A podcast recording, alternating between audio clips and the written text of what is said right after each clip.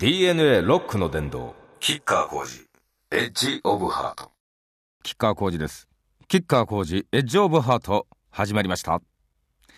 えー、いややっと寒くなりました。やっと寒くなってくれましたという感じですけど。ただ何でしょうね。なんか四季がない。温暖化っていうよりも何ですかこれはね。夏と冬しかなくなってきたようなそのちょっと僕はこう感覚を持つわけなんですけどもで今年もその急に寒くなっちゃったから結局は紅葉は遅くて東京のイチョウ並木もまだあのー、黄色い絨毯になってないんですよね。例年だともうとっくになってるんですけどね。でこれあの台本にですね寒い朝のトレーニングは辛くないですかって書いてあるんですけど辛いですよ。はい。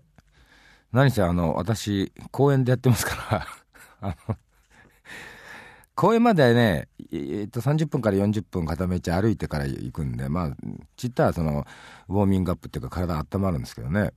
夏よりも、えー、ストレッチを余計にちょっと時間取ってやんなきゃいけないなっていうふうに思ってますけど、まあ冬はやっぱり辛いだろうな。ちょっと、なんか、えっ、と、ちょっと考えなきゃいけないと思ってます。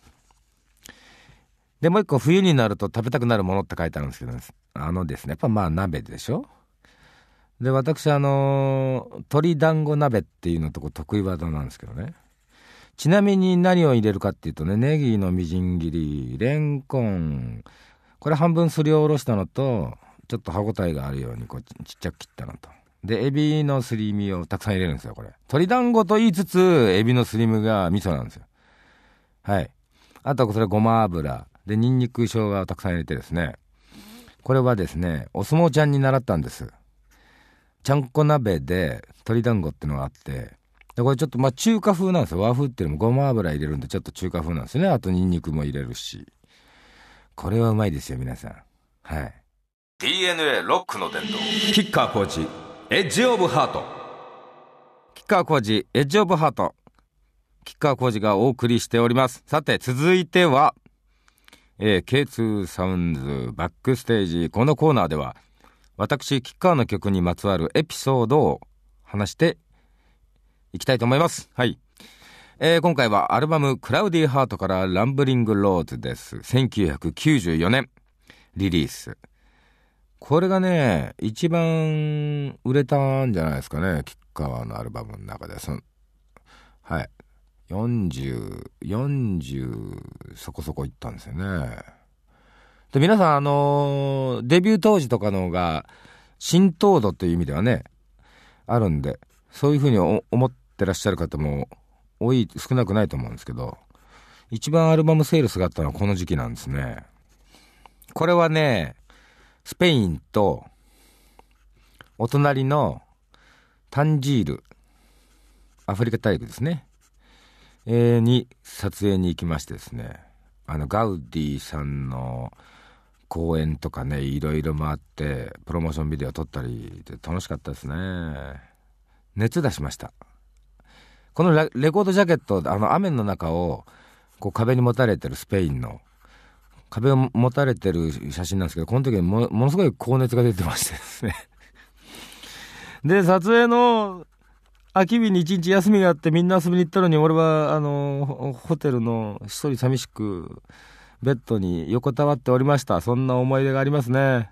はい。でこの1994年は何があったか。ニルバーナーのカート・コバーン。彼あのちょっと亡くなっちゃったですね。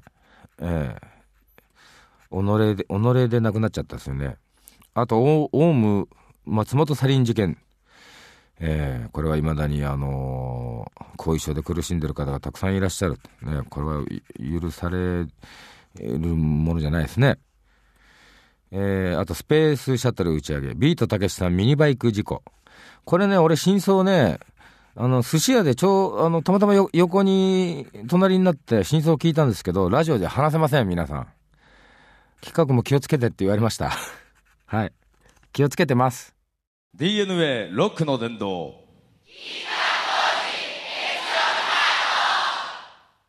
DNA ロックの殿堂吉川浩司エッジオブハート吉川浩司がお送りしておりますメールたくさんいただいてますありがとうございます今後ともよろしくお願いします。ラジオネーム、リンリンリーンさん。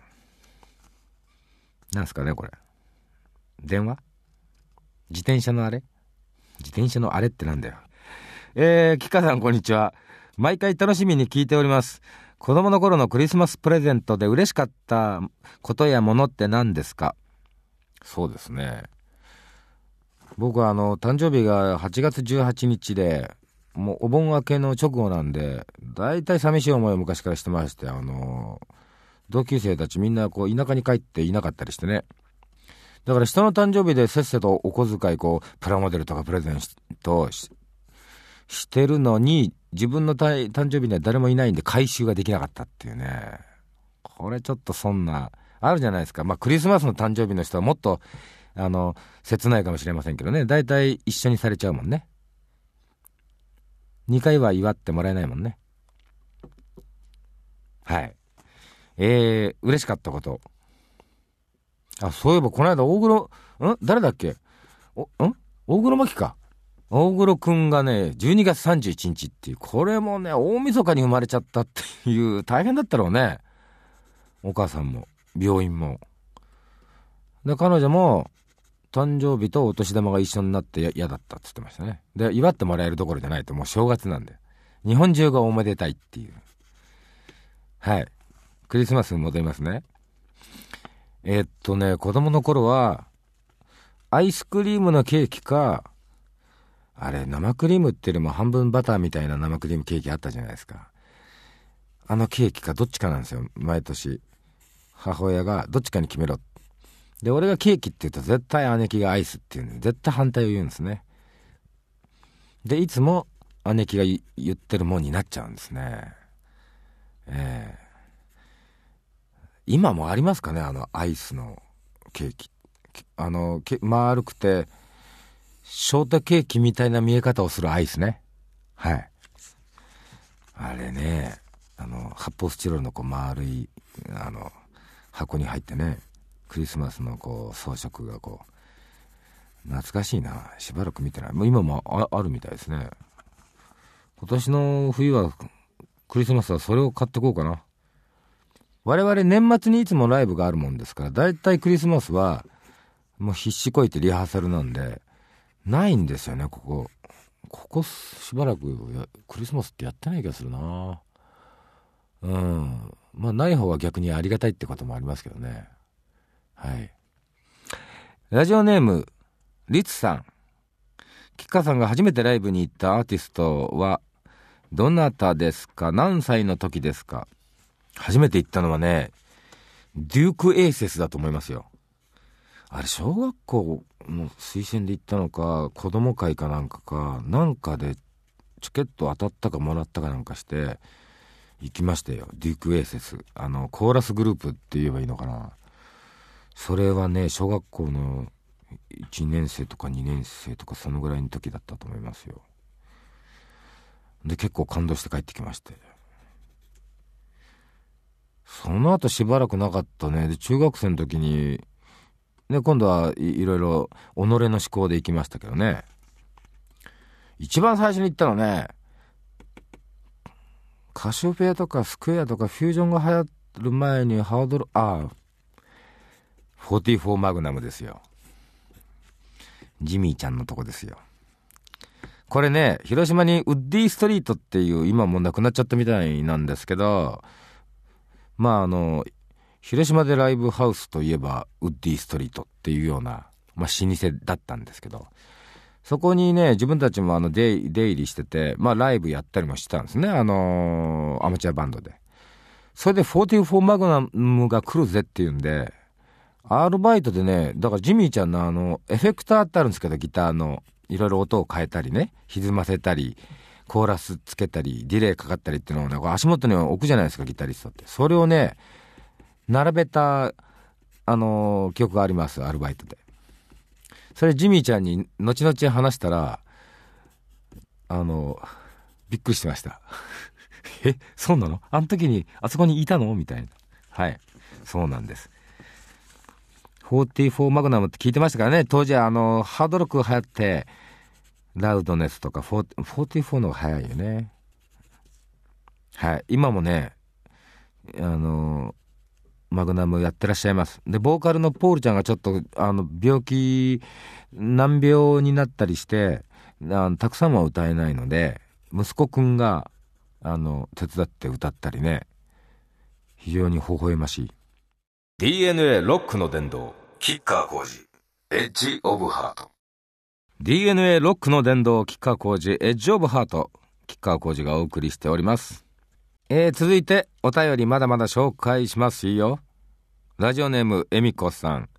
私は極度の緊張症で、人前で話すというだけで、脇汗をかき、あげく、泣きそうになります。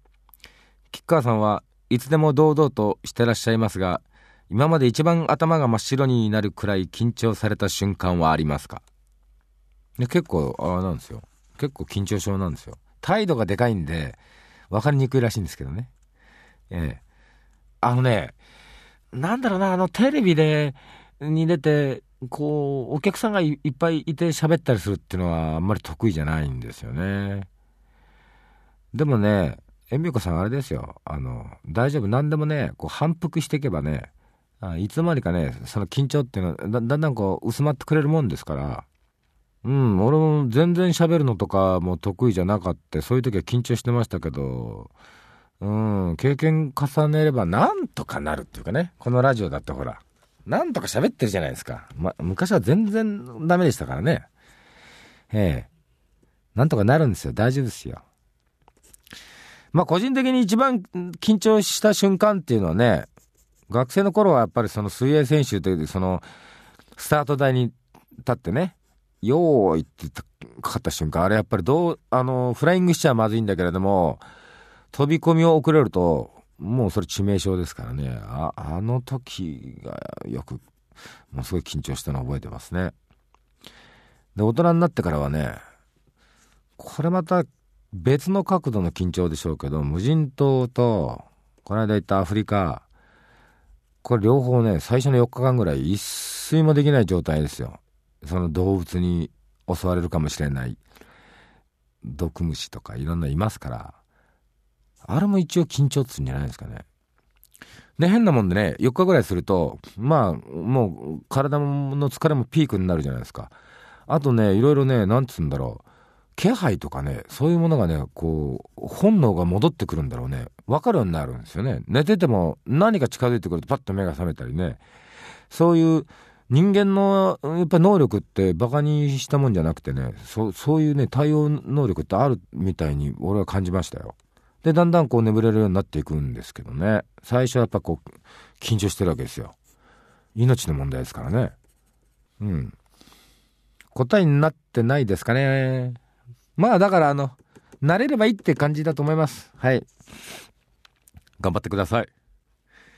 はいそしておかっちさん吉川さんいつも頑張ってくれてありがとう。仮面ライダーの映画は子供たちの分も前売りで買ってます。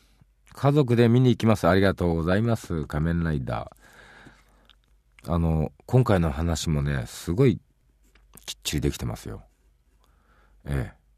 DNA ロックの殿堂キッカー工事エッジオブハート吉川浩司エッジオブハート。吉川浩司がお送りしております。さて、年末はまたライブです。いつものとこです。えー、代々木第二体育館です。29、30、水曜日、木曜日ですね。でもこれソールドアウトしちゃったんで、ありがとうございます。そ、速乾ってって言うんですか？ええ一日で全部なくなりました。ありがとうございました。今回はですね、えっ、と、メンバー的に言うと、ギターが一人、新しい、あの、かくちゃん、伊藤かくちゃんって、あの、うちの健太くんなんかとすごくよくセッションやったりしてるんですけど、えー、やよしくんの代わりにかくちゃん入ります。やよしくん、ちょっと、えー先に入ってた仕事がいろいろあったりして、あの、本人をやりたがってくれてたんですけど、まあ、物理的にちょっと、今回は難しかったんですよね。で、かくちゃん。彼もね、カッティングとかね、ものすごいいいんですよ。あとギターのリフとかもね、上手なんですよね。だもんで、えーちょっと手伝ってくれるっていうふうに声をかけたら、ぜひぜひと言っていただいたので、入ってくれます。あとドラムス、高津王、菅沼さん、夏もやっていただきましたが、今回冬もやっていただきます。どんなライブになりますかって言われるとね、まさにね、えー、今日これからこのラジオの収録終わったら曲出し始めるんです。だからまだよくわかりません。